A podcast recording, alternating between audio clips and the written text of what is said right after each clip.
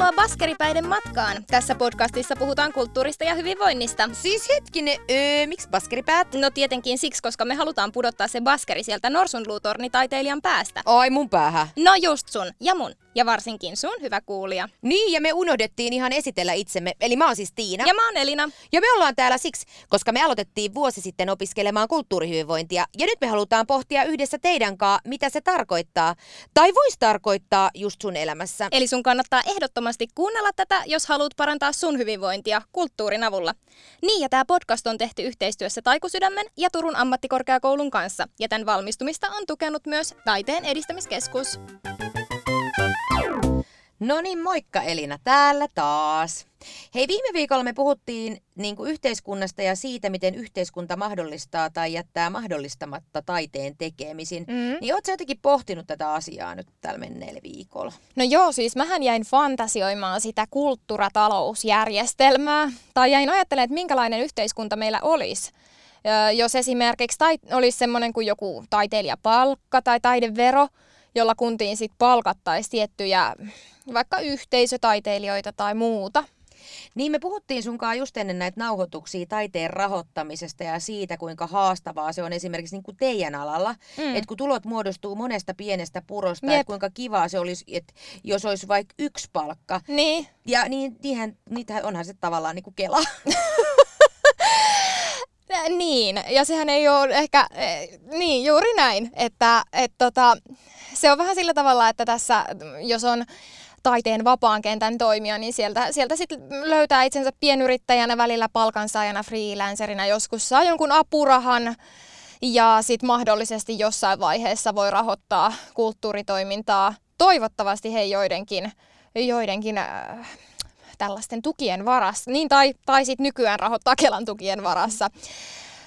Mutta sitten toisaalta jää myös paitsi sellaisista mukavuuksista, jotka sitten peruspalkansaajalle on ihan arkea. Esimerkiksi äh, lomat tai vaikka joku työterveyshuolto, mikä olisi musta aivan luksusta. Niin onhan tämä silleen hassu tämä meidän kulttuurijärjestelmä, että viime jakson lopuksi me jäätiin miettimään sitä, että voiko se kulttuuri parantaa vai pahentaa mm. mielenterveyttä. Mm. Että onko se yhä niin, kuin niin, että taiteilija saa arvostusta vasta sitten, kun se on kuollut.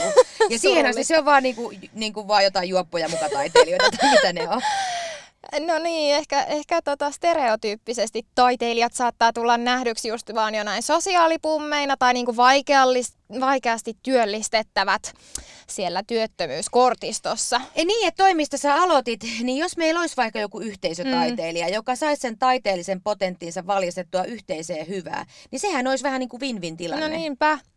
Että niin mä ajattelen, kun puhutaan taiteesta ja mielenterveydestä, niin me ei pelkästään puhuta ihmisistä, joilla on jotain haasteita mielenterveydessä, vaan enemmän, enemmän siitä, että miten me saataisiin tuettua ihan jokaisen ihmisen hyvinvointia kokonaisvaltaisesti. Niin, on useita tutkimuksia, jos on todettu taiteen ja taidetoiminnan erilaisia vaikutuksia, nimenomaan hyviä vaikutuksia. Että jos me vaikka katsotaan jotain maailman terveysjärjestön raportti, joka julkaistiin mm. vuonna 2019, niin se viittaa lukuisiin tutkimuksiin, joista voi lukea näistä lisää. Kyllä, ja tämä raporttihan siis löytyy esimerkiksi sieltä Taikusydämen sivuilta, mistä löytyy muutenkin paljon hyvää tietoa. Oletko koskaan Elina miettinyt, että kuinka kirjan lukeminen parantaa sun jotain niin kuin vaikka empatiakykyä, mm. tai, tai oletko huomannut, että sun keho rentoutuu ja syke laskee, ja esimerkiksi tosi lyhyen semmoisen lukuhetken aikana, että sitä, tietysti jos sä luet jotain dekkaria, niin se on eri asia, mutta... niin syke voi nousta, luitko sieltä raportista? tota, no itse asiassa en ole hirveästi sitä sykettä mittailun luku, lukiessa, mutta kyllä mä ajattelen, että kirjat vie mut niin eri maailmoihin, että siellä on paitsi se samaistumisen mahdollisuus, niin myös semmoinen, opet, niin kuin, että mä opin sieltä erilaisista ajatusmalleista, ajattelutavoista, joihin mä en niin kuin, keskustelujen kautta omassa kuplassani varmasti koskaan pääsisi niin monipuolisesti käsiksi. Onko sulla joku sellainen kirja, mikä sua on koskettanut jotenkin erityisen paljon, tai, tai voisitko kertoa jostain sellaista, mikä on niin kuin, jotenkin ollut sulle tärkeä? Mm, näitä on kyllä niin paljon. Tota, No itse asiassa mä tykkään uppoutua runoihin ja sit niinku, koska mä oon tämmönen suomen kielen rakastaja, niin ne runot on paitsi sellaisia oivalluksia ja kielellä leikkimistä, niin myös niinku rytmiä ja jotenkin sellaista, että miltä ne sanat maistuu ja tuntuu. Että mm, No ehkä sitten täl- tällaisella kielenmaistelun aasin sillalla mä pääsen mun ikisuosikkiin eli Tuve Janssoniin. Silloin kyllä aivan ihana semmoinen omanlainen tyyli tuottaa sanoja, vaikka, vaikka itse luen kyllä suomennoksia. ja tota, niin kuin myös se semmoinen metaforinen teksti esimerkiksi tuohon sykkeen laskemiseen, niin kyllä mä suosittelisin ää, Janssonin Mumipoppa ja merikirjaa. Mutta hei Tiina, Tiesitkö, että yhteisölliseen taidetoimintaan osallistuminen vahvistaa elämänhallinnan tunnetta? No joo, kyllä mä voin ajatella, että vaikka mä en ole itse mikään karaoke-laulaja, niin siitä huolimatta mä tykkään käydä karaokepaareissa mm. ja laulaa siellä niinku muiden mukana. Okay. Tai sama kuin mietin jotain joululauluja, kauneempia joululauluja, niin. että miten voi laulaa niinku porukassa. Että kyllä se on musta sellaista niinku yhdessä kokemista. Tai, tai vaikka jossain teatterissa. Mm. Että ajattele kuinka helposti sä voit jossain vessajonossa teatterissa alkaa puhumaan siitä, että hei, että minkälainen toi näytelmä oli ja minkälaisia fiiliksiä se sus herätti. Just näin, kyllä. Ja onhan sitä niin kuin ihan tutkittu, että taiteen kautta voi opetella tunnistamaan omia tunteitaan ja harjoitella niin kuin mielen hyvinvoinnille tärkeitä tunnetaitoja. Niin, ja kyllä mä ajattelen, että varsinkin jotenkin meidän ikäisille ja, ja meitä vanhemmille on musta jotenkin tosi tärkeä oppia sanottaa tunteita. Mm. Eh, koska koska me, meistä suurin osa e, ei jotenkin ole niitä taitoja lapsena oppinut. Että jos mä ajattelen vaikka mun omia lapsia, mm. joille ihan nyt opetetaan varhaiskasvatuksessa jo tunnetaitoja, niin, niin ei meillä sellaista ollut. No ei kyllä. Ja siis draamassa on niin paljon menetelmiä ja harjoituksia, joilla noita voi harjoitella. Mäkin olen käyttänyt omassa opetuksessani erilaisia keho, kehollisia harjoitteita, missä sit oppilaat voi vaikka ottaa jonkun asennon, että miltä tuntuu, koska myöskin mun mielestä se, että kaikki yritetään sanallistaa, niin se ei toimi vaan kaikessa ja kaikille. Joo, mä oon käyttänyt mun opetuksessa esimerkiksi sellaisia tunnetilakortteja, mm. ja musta ne on just siinä hyviä, että sun ei ole pakko sanoa mitään, että riittää, että saatat sen kortin ja mm, näytän, että miltä musta näin. nyt tuntuu. Kyllä. Ja sitten jos sä haluat, niin sä voit kertoa, että mit, mitä sä ajattelet. Niin, ja taiteesta siis ihan puhutaan mistä vaan raamasta, kuvataiteista tai tanssista, musiikista, siitä luovasta kirjoittamisesta, niin siitä voi löytää erilaisia ilmaisutapoja omille tunteilleen ja myös just niin kuin sanot, niin kuin hankalasti sanotettavia ja epämääräisiä ilmiöitä, tunteita niin kuin tuoda jotenkin ulos itsestään. Ja kyllä se mun mielestä niin kuin yksi tärkein juttu on just se kohtaamisen välineenä toimiminen ja sitten se yhdessä ihmettely. Ja mun mielestä niin kuin taide on tosi tasa-arvoistavaa. Mitä mieltä sä siitä oot? Niin, kyllä taiteen positiivisia vaikutuksia on tunnistettu suhteessa vaikka mielialaan tai mm. masentuneisuuden tai ahdistuksen määrään tai stressin kohtaamiseen ja sen hallintaan. Ja jotenkin se taiteen merkityksessä se resilienssi eli mukautumis- ja sopeutumiskyky kehittyy, on, on saatu positiivista tutkimusnäyttöä. Et esimerkiksi jos sä haluat rauhoittua, sä kuuntelet erilaista musiikkia, kuin jos sä äh, tarvitset energiaa vaikka lähtiessä lenkille. No niinpä.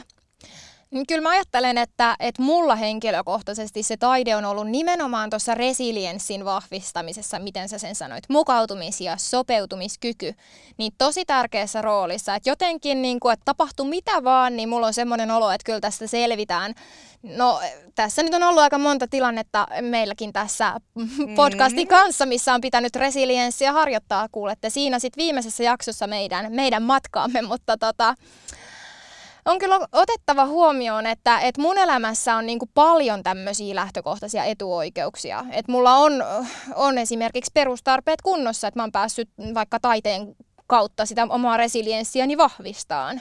Mutta kyllä taiteen kautta voidaan musta saada voimaannuttavia kokemuksia. Jotenkin mieti vaikka jotain voimaannuttava valokuvaus, mm. et, et, et, jonka kautta voidaan rakentaa niinku semmoista positiivista minä, minäkuvaa kriiseistä ja vaikeuksista huolimatta. Niin ja tässä me tullaan mun mielestä semmoiseen perustavanlaatuiseen epäkohtaan, että taide ja kulttuuri ajatellaan ylimääräisenä. Että sitten vasta kun ne kaikki muut tarpeet on täytetty, öö, niin sit vasta tulee kulttuuri. Mutta mehän ajatellaan, että kulttuuritoiminta olisi ihan elintärkeää niin ruoan, nukkumisen, turvallisuuden tunteen ja liikkumisen ohella. Mutta tässä kohtaa meillä on kyllä siinä yhteiskunnassamme kyllä aika paljon tekemistä. Joo, tässä taiteellisen, taiteellisen toimintaan liittyy tosi monesti myös jotenkin semmoinen terapeuttinen mm. ulottuvuus, vaikka se ei ole mitään taideterapiaa. Et sen takia musta onkin nyt kiva kuulla meidän tämän päivän vierasta Anu Levää, joka työskentelee tuolla Klubitalos Oulussa.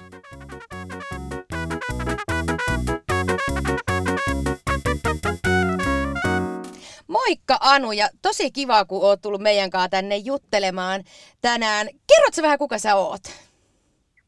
Joo, eli mä oon Anu Levä, asun tällä hetkellä Oulussa ja olen sosiaalialalla töissä työhön valmentajana nuorten ystävien klubitalo Pönkässä. Ja nyt on sitten opintovapaalla. Aivan. pitkän pitkän aikaa ensi vuoden loppuun. Eli opiskelen kulttuurihyvinvointia. Miten sä oot päätynyt, Anu, opiskelemaan kulttuurihyvinvointia? No, aika monen mutkan kautta loppujen lopuksi. Eli ensinnäkään mun ei pitänyt ikinä lähteä sosiaalialalle. Et mä oon aika paljon opiskellut taidetta ja viestintää, mediaa aikaisemmin ja Okei. työskennellyt siellä. Ja sitten jotakin kummallista kautta niin päädyin vaihtamaan alaa sosiaalialalle ja onnistuin löytämään työpaikan, jossa voin hyödyntää sitä mun aikaisempaa osaamista, koulutusta, että kaikkea näitä mun harrastuksia. Joo. Niin sä, ja sanoit, sitä että, kau- mm. niin sä sanoit, että sä työskentelet siellä klubitalolla. Niin, Joo. niin mi- mikä se on? Mm. Klubitalo on tällainen yhteisö, jonka muodostaa jäsenet, eli mielenterveyskuntoutujat tai muut osatyökykyiset, jotka kaipaa tukea arkeensa, eivätkä ehkä saa sitä muualta. Ja sitten siellä on myöskin palkattua henkilökuntaa. Ja se on tällainen kuntouttava yhteisö, täysin vapaaehtoisuuteen perustuva, Okei. diagnoosivapaa Minkä, minkälaista toimintaa siellä sit on? Että et puhuit, että saat niinku työssäsikin hyödyntää tätä sun aiempaa taideosaamista ja muuta, muuta koulutusta, mitä sulta löytyy taustalta. Niin tota, minkälaista teidän toiminta siellä klubitalolla on? Me puhutaan klubitalolla tällaisesta työpainotteisesta päivästä, eli me tehdään kaikki talon työt siellä yhdessä. Ihan siivoamisesta ja pihanhoidosta, ruoanlaitosta sitten sinne viestintäpuolelle. Ja lisäksi meillä on äm, erilaisia ryhmiä ja tapahtumia, retkiä. Ja mä oon esimerkiksi äh, ohjaamassa toimisto- ja hallintoyksikössä viestintäasioita, eli talon sisäinen viestintä hoituu meidän kautta ja sitten tehdään omaa lehteä. Meillä on myöskin musiikkiryhmä talolla. Vautsi, kuulostaa tosi monipuoliselta toi, Kyllä. toi mitä siellä teette. Teettekö te sitä lehteä esimerkiksi, niin onko se semmoinen, että sitä voi niinku kuka tahansa lukea? Löytyykö se jostain netistä vai onko se niinku sille, että teette sen niinku teille itselle vai mi- miten se, mitä, mitä se niinku tarkoittaa? Joo, lehti löytyy. Me ollaan Issuuhun julkaistu se, eli kyllä se sieltä Klubitalo Pönkkä nimellä, tai Me Pönkkäjät lehti nimellä löytyy. Se on kaikkien luettavissa. Eli sen ideana on se, että jokainen jäsen voi osallistua siihen omien taitojensa ja kiinnostuksensa mukaan, joko talolla tehden tai sitten ihan vaikka kotona kirjoittaen runoja, valokuvaten, piirtäen. Ja pari kertaa vuodessa on ilmestynyt tämmöinen Me Pönkkäjät-lehti sitten. Ilmestyykö se ihan siis paperiversiona vai, vai löytyykö se netistä vai mistä tämän lehden Joo, löytää? ei enää nyky, nykyisin ei saa enää paperisena, eli Oho. mekin ollaan siirrytty digiaikaan ja Okei. se löytyy sitten netistä. Joo. Minkä verran Anu teillä on siellä, puhutte asiakkaista vai, vai mi- Jäsenistä. jäsenistä? Niin, Joo. niin minkä Joo. verran teillä siellä on niinku porukkaa? No nyt korona-aikaan tietenkin vähän vähemmän, kun joudutaan rajoittamaan näitä ryhmäkokoja, mutta sanotaan, että tuossa niin sanotusti normaali-aikaan, niin Mm. meillähän on yli 300 jäsentä Oho. Oulun, Oulun klubitalolla ja kun me ei olla ainoa Suomen Joo. klubitaloista, niin yhteensähän klubitaloilla on jäseniä yli 6000. Suomessa. Vautsi. Hei, kuulostaa Mutta- mahtavalta. Niin. Pakko tarttua tuohon, mitä Tiina sanoi, että onko teillä jäseniä vai asiakkaita. Että Tämähän on ollut tosi jotenkin äh, hauska keskustelu täällä meidän kulttuurihyvinvoinnin opinnoissa, kun puol- puolella on sote-tausta ja puolella kulttuuritausta ja sitten to- tosi eri termein puhutaan näistä asioista, niin jotenkin ite, itsekin usein puhuu osallistujista, joillain on po- potilaita, joillain on asiakkaita ja Mm. tämä on niinku, sen takia meilläkin on ollut täällä tämä tämä sanakirja, me voitaisiin ehkä kohta kysyä, kysyä si- sieltäkin jotakin, mutta tota, ennen sitä, niin, niin tota, ähm, kun sä puhuit, että sä oot nyt opintovapaalla, niin tota, onko sulla, tai tässä varmaankin minulla on hieman tietoa, että sinulla on kehittymässä jokin kehi- kehittämishanke, niin, niin tota, haluaisitko kertoa vähän siitä, että mitä, mitä mahtaa olla mi- tulossa nä- näiden sun opintojen puitteissa? Joo, voin kertoa. Eli tota, mun kehittämisprojektina on tämmöinen taiteella työhön projekti, jossa ää, taiteen keinoin ja nyt erityisesti soveltavan teatterin keinoin lähdetään hakemaan meidän osatyökykyisille työ- ja opintoelämään tarvittavia valmiuksia. Mitä se on, niinku, ko- mitä kä- käytännössä, mitä te teette, niinku, tai mitä sä teet siinä, siinä sun kehittämistyössä? Eli tämä on tällainen toiminnallinen prosessi, jossa ammattitaiteilijan kanssa lähdetään kehittämään sellaisia tapoja työskennellä, että meidän ihmiset, jotka osallistuu tähän hankkeeseen, niin saavat lisää valmiuksia Joo. päästäkseen työhön ja opintoihin. Meillä oli tässä joku aika sitten, itse asiassa loppu 2019, niin vuoden kestävä Kuule mua-projekti, jossa Joo. me tehtiin tällainen pitkä, pitkä musiikkiprojekti, ihan alusta alkaen kappaleita. Tutustuttiin laulun tekemiseen ja levytettiinkin lopulta. Ja Vau, tämä, oli jo, tämä oli jo sellainen projekti, että siitä niin kuin lähti ihmisiä opintoihin, ihmiset löysi uusia harrastuksia ja yksi työllisti itsensä kevytyrittäjänä musiikkialalla. Eli nähdään Tosi niin tämä taiteen, vaikuttavaa, kyllä. niin, taiteen voimalla, voimalla Kyllä. että ihmiset löytää uusia taitoja ja saavat itseluottamusta, rohkeutta. Ja ehkä niitä omia taitoja, että kaikkihan ei pysty käsittämään sitä, että hei, mullakin on osaamista. Kyllä. Että täytyy kaivaa jollakin tavalla ja tämmöiset soveltavan teatterin menetelmät esimerkiksi sopii siihen hirveän hyvin. Ja toi varmaan onkin, me ollaan tuosta aikaisemminkin puhuttu tavallaan siitä just siitä itseluottamuksesta ja siitä, miten se kumpuu siihen, että mitä sä uskallat mm. niin kuin tehdä. Miten se jengi valikoitu siihen musajuttuun? Saiko siihen niin kuin itse päättää, että mä tuun sinne tai vai miten se Kyllä, meni? joo, kyllä. Ihan niin kuin yli, yleensäkin klubitalolla, niin kaikki toiminta perustuu siihen vapaaehtoisuuteen. Okei. Ja kyllä. tota, meillä, meillähän on aika vahvasti ollut musiikki koko ajan meidän klubitalolla. Teillä on siellä joku, ammatti, teillä on joku ammattimuusikko siellä duunissa kanssa vai? No, No itse asiassa meidän äh, palveluesimies tai palvelupäällikkö on tota, yhteisömuusikko. Joo, Ja sitten tässä projektissa nyt oli, että me palkattiin sitten tota, ihan taiteilijoita. Siellä oli musiikin tekijöitä laidasta laitaan niin meidän mukana. Että kuulostaa sieltä- tosi hyvältä, kyllä. Mm. Siis tota, Eli te, te teitte niin kuin, jotenkin te teitte siellä niin kuin yhdessä. Eiks Kyllä, niin? me tehtiin yhdessä työpari, työparimenetelmällä. Että aina, aina oli mukana sosiaalialan osaaja klubitalolta ja sitten kulttuurialan ammattilainen. Ja ihan sama on nyt siinä taiteella työhön. Ja kun me puhutaan tuossa yhdessä tekemisestä, niin me samalla myös mietitään vähän, että miten se vaikuttaa tähän mielenterveyteen. Ja se on niin jotenkin laaja käsite, että tähän me voitaisiin ottaa sanakirja ja katsoa, miten se määrittelee termin mielenterveys.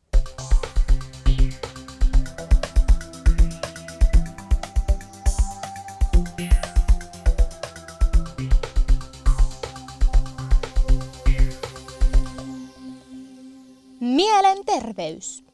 Mielenterveys on voimavara, osa terveyttä ja tärkeä yksilön hyvinvoinnin ja toimintakyvyn kannalta. Mielenterveyden edistäminen on toimintaa, joka tukee hyvän mielenterveyden toteutumista ja jonka tavoitteena on vahvistavien ja suojaavien tekijöiden lisääminen. Terveyden ja hyvinvoinnin laitos. Mielenterveys on hyvinvoinnin tila, jossa ihminen pystyy näkemään omat kykynsä ja selviytymään elämään kuuluvista haasteista sekä työskentelemään ja ottamaan osaa yhteisönsä toimintaan. Maailman terveysjärjestö WHO.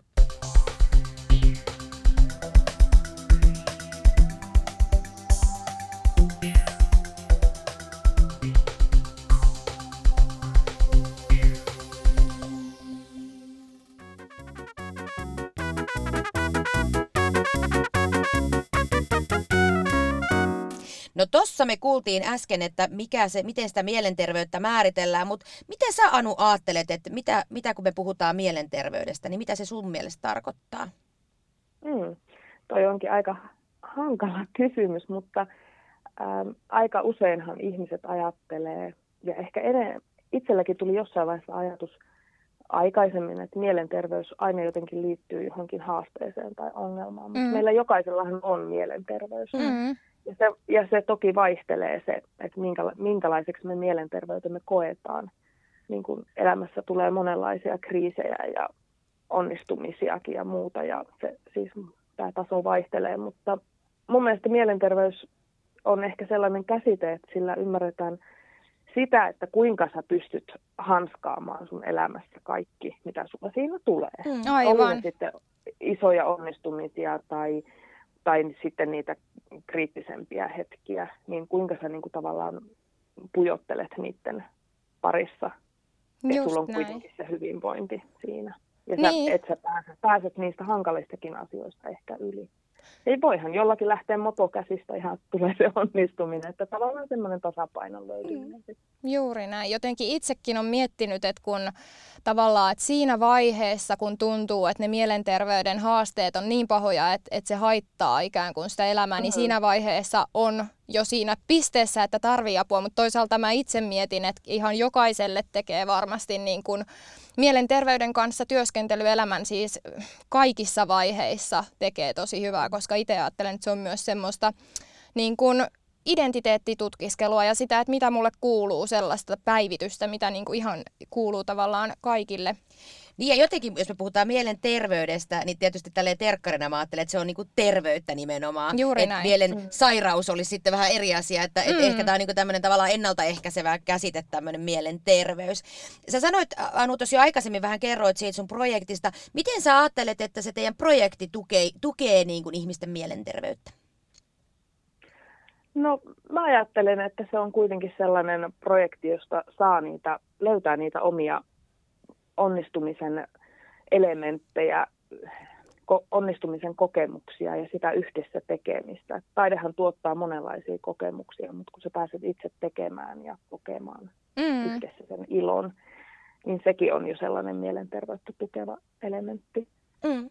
Että niin. Jos miettii tuota projektia, niin se tulee olemaan sellainen prosessi, että, joka muuttuu sitten myöskin sen osallistuja osallistujien mukaan. Ja Aivan. Mennään, niin, mennään niin kuin sen, heidän ehdoillaan. Oletteko te valinnut jotain tiettyjä taidemenetelmiä tai ta, työ, niin kun, onko teillä jotain tiettyjä, tiettyjä taidemuotoja käytössä siinä projektissa vai päätättekö te ne sitten siinä prosessin edetessä niistä? Mm, kyllä me päätetään aika pitkälle prosessi edetessä, että meillä lähtökohtana on kuitenkin nämä jäsenet ja osallistujat siinä projektissa. Ja nyt sitten lähdetään ideoimaan koko projektia ja tavallaan sitä tarvetta ja sisältöä niin kuin heidän kanssa yhdessä. Tämä ei ole niin kuin mikään sellainen, että päältä ohjattavaa, että mä, minä tai taiteilija ollaan päättämässä, vaan ihan Miet, mietin juuri tätä, että, että teillä, minkä alan taiteilija, teillä on, onko, löytyykö teillä, jos joku vaikka haluaa tehdä tanssiteoksen, joku haluaa vaikka tehdä elokuvan tai joku haluaa tehdä teatteria, niin millä tavalla te sitten tavallaan niistä löytyykö teiltä kattavaa tietotaitoa kaikesta vai miten, miten te sitten rajaatte? No tota, totta kai meidän täytyy vähän resursseja katsoa, mutta mm. meillähän on Oulun seudulla ihan mahtava kulttuuriverkosto. Joo. kyllähän sieltä niin kuin löytyy, löytyy tekijöitä ja nyt tässä on alustavasti Teatteri Saakan kanssa Joo. keskusteltu näistä yhteistyökuvioista ja heillä aina kootaan projektiin kuin projektiin niin kuin nämä tekijät sen mukaan, että mitä tarvitaan. Että kyllä mä uskon, että Oulun seudulta löytyy todella paljon niin kuin osaamista, mm. osaamista sitten siihen, mitä me sitten tarvitaan. Kuulostaa Mutta tosiaan se teatteri, teatteri ja draama on ehkä siellä se pääpaino. Aivan, joo. Joo, Mä oonkin miettinyt, että tosiaan vaikka itsekin on niin teatteri-ilmaisun ohjaaja taustanen, mutta silti niin tuntuu, että näistä, sä mainitsit soveltavat, öö, soveltavat menetelmät tuolla aiemmin ja sitten puhuit ehkä osallistavasta tai yhteisöteatterista, niin nehän on hyvin sellaisia muuttuvia ja dynaamisia termejä, niin kuin nyt ollaan puhuttu, että nämä on va, niin kuin monet termit on hankala käsittää. Miten sä niin kuin esimerkiksi, mistä sä puhut Anu, kun sä puhut yhteisöteatterista tai soveltavasta teatterista tai soveltavasta taiteesta? No, jos mä ajattelen soveltavaa teatteria ja yhteisöteatteria, niin mä näen ne aika sellaisena synonyymeinä Joo. toisilleen. Ja ehkä tässä tapauksessa omassa, omassa kontekstissa niin, niin tuota, näen ne sellaisena yhdessä tekemisenä ja osallistumisena prosessiin jossa ei ole välttämättä tällaista valmista lopputulosta mietittynä, vaan kaikki lähtee sillä yhdessä tekemällä, kokeilemalla ja muotoutuu sitten prosessin edetessä. Mutta mikä näissä yhteisöteatterissa esimerkiksi on, niin siinähän on taiteilija mukana. Mm. Taiteilija tulee sinne yhteisöön, Joo. tekee jonkun yhteisön kanssa tätä taidetta. Että sillaiset tota, ehkä voidaan niin kuin nähdä Joo. Siis sove- soveltava teatteri, siinä on hirveästi elementtejä, mitä voidaan käyttää. Niin ja varmasti siltä taiteilijalta löytyy sit, sit juuri, että vaikka, vaikka se tehdään yhteistyössä prosessissa, niin taiteilijalta sit löytyy menetelmiä, mihin hän lähtee Kyllä. tavallaan sitä ryhmää, ryhmää ohjaa ja ryhmäprosessia viemään ja hänellä on tavallaan varmaan se, että miten hän valitsee, että mitä, mitä siellä sitten tehdään. Mutta mm. hei, me voitaisiin tähän vaiheeseen ottaa toi meidän sanakirja ja katsoa, mitä se sanoo yhteisöteatterista.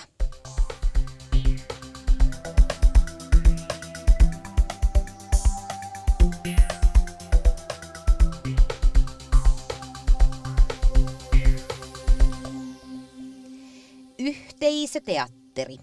Yhteisöteatteri on yleisnimike erilaisille draamallisille työmuodoille, joiden kautta pyritään käsittelemään tietyn yhteisön tai ryhmän teemoja, kysymyksiä tai ongelmia. Yhteisöteatteri on prosessikeskeistä, kollektiivista, vuorovaikutteista ja yhteisöä osallistavaa. Usein yhteisöteatteritermi rinnastetaan termiin soveltava teatteri, teatteri-ilmi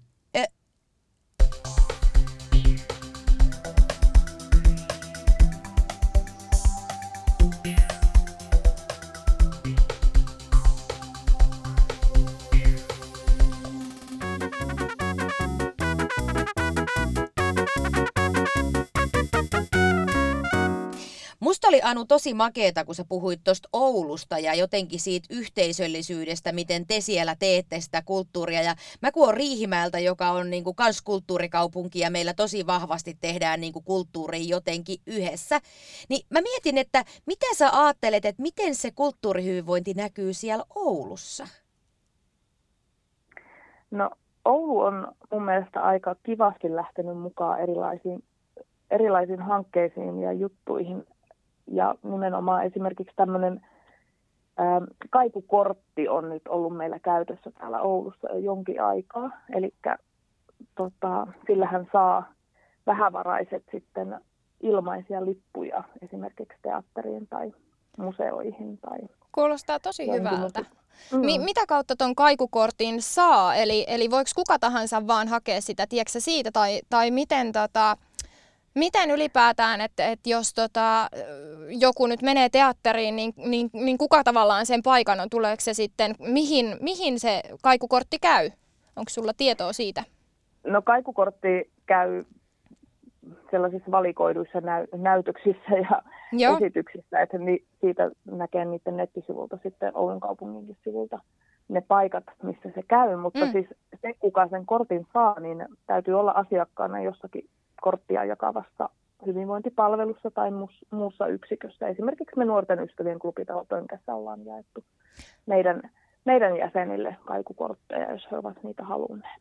Joo, toi kuulostaa kyllä ihanalta ja lisää ehdottomasti sitä kulttuurin saavutettavuutta. Toisaalta just mietin, mietin tota, että varmasti esimerkiksi isolle teatterille voi olla tosi helppo sieltä, sieltä niin kuin muutama lippu tähän varata, mutta mut mietin, että esimerkiksi joku vapaan, vapaan taidekentän toimija, niin mitenköhän, miten, minkälaiset mahdollisuudet niin kuin vapaalta kentältä tähän on osallistua, kun jotenkin ajattelen tätä kulttuurin rahoittamista silleen laajemmin ja taiteilijan näkökulmasta, että, että myöskin se on mun mielestä tärkeää huomioida, että, että jotenkin miten tämä kaikukortti rakennetaan kestävästi siihen, siihen järjestelmään?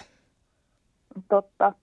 Tuota, Oulussakin varmaan suurin osa näistä kaikukorttia tai kaikukorttiesityksiin jakavista paikoista on kuitenkin Oulun kaupungin omaa toimintaa. Aivan, mm, joo. Ja voin vain ymmärtää sen, että jos siellä pieni teatteri tekee vapaaehtois hommina teatteriesityksiä ja kaikki tulot on käytännössä lipputuloista. Niin. Niin kyllähän se haasteellista on, että ehkä ihan yleisesti rahoitusrakenteisiin pitäisi miettiä no just näin. saavutettavampaa kaikille. Kyllä, ja ju, nyt kun miettii vaikka tätä koronatilannetta, että kuinka ää, juuri se, että miten, miten paljon ylipäätään kulttuuria kaupungeissa rahoitetaan, että mikä, mikä se suunta tulevaisuudessa on ja mihin, mihin varoja ohjataan, niin se on mun mielestä aika iso, tärkeä kysymys ylipäätään. Ja onhan siis, jos, jos ajatellaan kunnan budjettia, niin se kulttuurimenot on kuitenkin tosi pieni osa sitä kunnan koko budjettia, että siellä menee sote ja, ja, ja sivistys menee niin paljon sieltä yli. Mutta että se, että se on myös sit sellainen, että et, et kyllähän sieltä helposti jotenkin niin kuin oma, oma kokemus on se, että et sieltä niin kuin jotenkin helposti myös lähdetään leikkaamaan, että leikataan teatterin tukia tai, tai mietitään museoiden tulevaisuutta ja tämän tyyppistä. Mutta ehkä tässä just se tavallaan myös sen kulttuurin just se saavutettavuus mm. ja se, että et mitä se tekee ihmisten mielenterveydelle ja mitä se mm. tekee mm. ihmisten niin kuin hyvinvoinnille, niin se onkin ehkä se, mikä siellä pitäisi nähdä enemmän. No niinpä, ja just se, että miten taataan, että taiteilijalla on tulevaisuudessa myös varaa tarjota näitä palveluita, miten mm. se on niin kuin, taattuna yhteiskunnan taholta. Mutta hei, miten sä, miten sä Anu ajattelet, että mitä se kulttuurihyvinvointi sulle tarkoittaa? No mulle kulttuurihyvinvointi tarkoittaa sitä, että mä voin harrastaa ja nauttia taiteesta ja kulttuurista. Ja tuossa mietinkin aamulla, kun tulin tähän haastatteluun bussilla, körryttelin ja kuuntelin musiikkia, että tota, on aika jännä, jännä miettiä tuota omaa kulttuurihyvinvointia ja sitä, että mitä siihen kuuluu, kun mä oon aina ajatellut, että esimerkiksi musiikki ei kuulu mun elämään ollenkaan. Joo. Koska mä en soita mitään soitinta. Mä en osaa soittaa yhtään mitään. Ja tota, sitten mä tajusin, että itse asiassa mä kuuntelen tosi paljon musiikkia ja mä oon ollut kuorossa, mä oon ollut lauluyhtyessä, mä tykkään laulaa, mä oon laulanut karaokea ja vaikka mitä ja yksin suihkussa ja että kyllähän se kuuluu mun elämään aika vahvasti. Siis toi on niin, niin hauska ajatella juuri se, että miten jokaisen oma kulttuurihyvinvointisuhde rakentuu ja mitä on se arkinen kulttuuri, joka joka tapauksessa tavallaan, mm. että, että miten, ja miten se ajatellaan just niin kauas, että ei tämä ole, kun mä en soita nyt orkesterissa jossain klassisen äh, musiikin ja ei, ei, ei mulla ole musiikkisuhdetta. Toi on tosi hyvä ajatus, koska mun mielestä toi liittyy vahvasti siihen asenteisiin ja arvomaailmaan, mitä me ajatellaan, että mitä kulttuuri on, mitä kulttuuriharrastaminen on. Aivan. Ja sitten toisaalta taas mietin sitä, että just tätä saavutettavuuden teemaa, mitä me käsitellään myös jaksossa kaksi, mutta mikä on tässäkin tullut hyvin vahvasti, että miten on sen oman kulttuurisuhteen etsimiseen ja rakentamiseen, miten siitä tehtäisiin saavutettavaa kaikille, koska me tullaan niin eri lähtökohdista kaikki ihmiset, että miten juurikin niin kuin sen ylipäätään se, sellaisen pohtiminen, että mikä tämä mun kulttuurihyvinvointisuhde on, mikä tekee mulle hyvää, niin miten, miten me tarjotaan sellaisia mahdollisuuksia kaikille.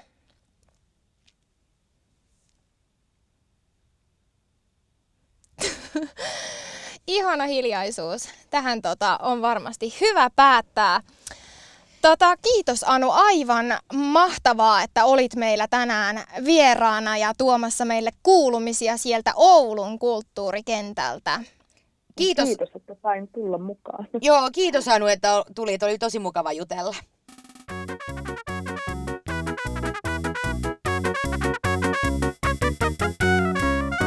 Mä mietin Tiina, että aina kun työskennellään ihmisten kanssa ja tehdään jotakin valintoja, niin siinä täytyy pohtia myös tosi erilaisia eettisiä kysymyksiä.